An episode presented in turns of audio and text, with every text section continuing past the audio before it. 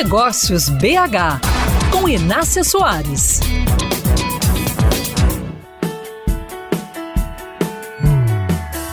O caminho mais tradicional das grandes empresas é depender dos profissionais de pesquisa e desenvolvimento para inovar. Só que quem está na lida do dia a dia, em qualquer área de um negócio, tem uma visão privilegiada de desafios e oportunidades que pode escapar ao melhor cientista. Daí, para se criar algo realmente novo, basta a empresa saber perguntar, ouvir e levar adiante as contribuições da própria equipe.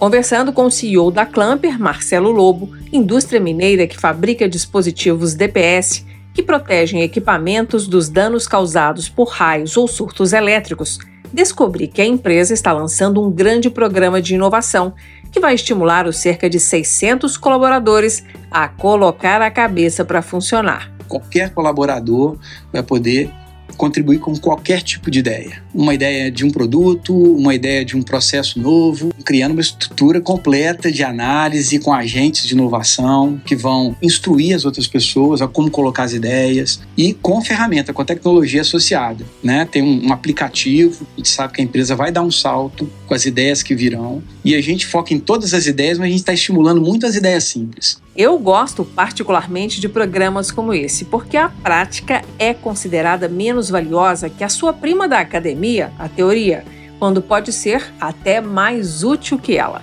Segundo Marcelo Lobo, o programa também vai gerar recompensas para os donos das ideias. E isso com certeza vai estimular o surgimento de inventores por toda a fábrica.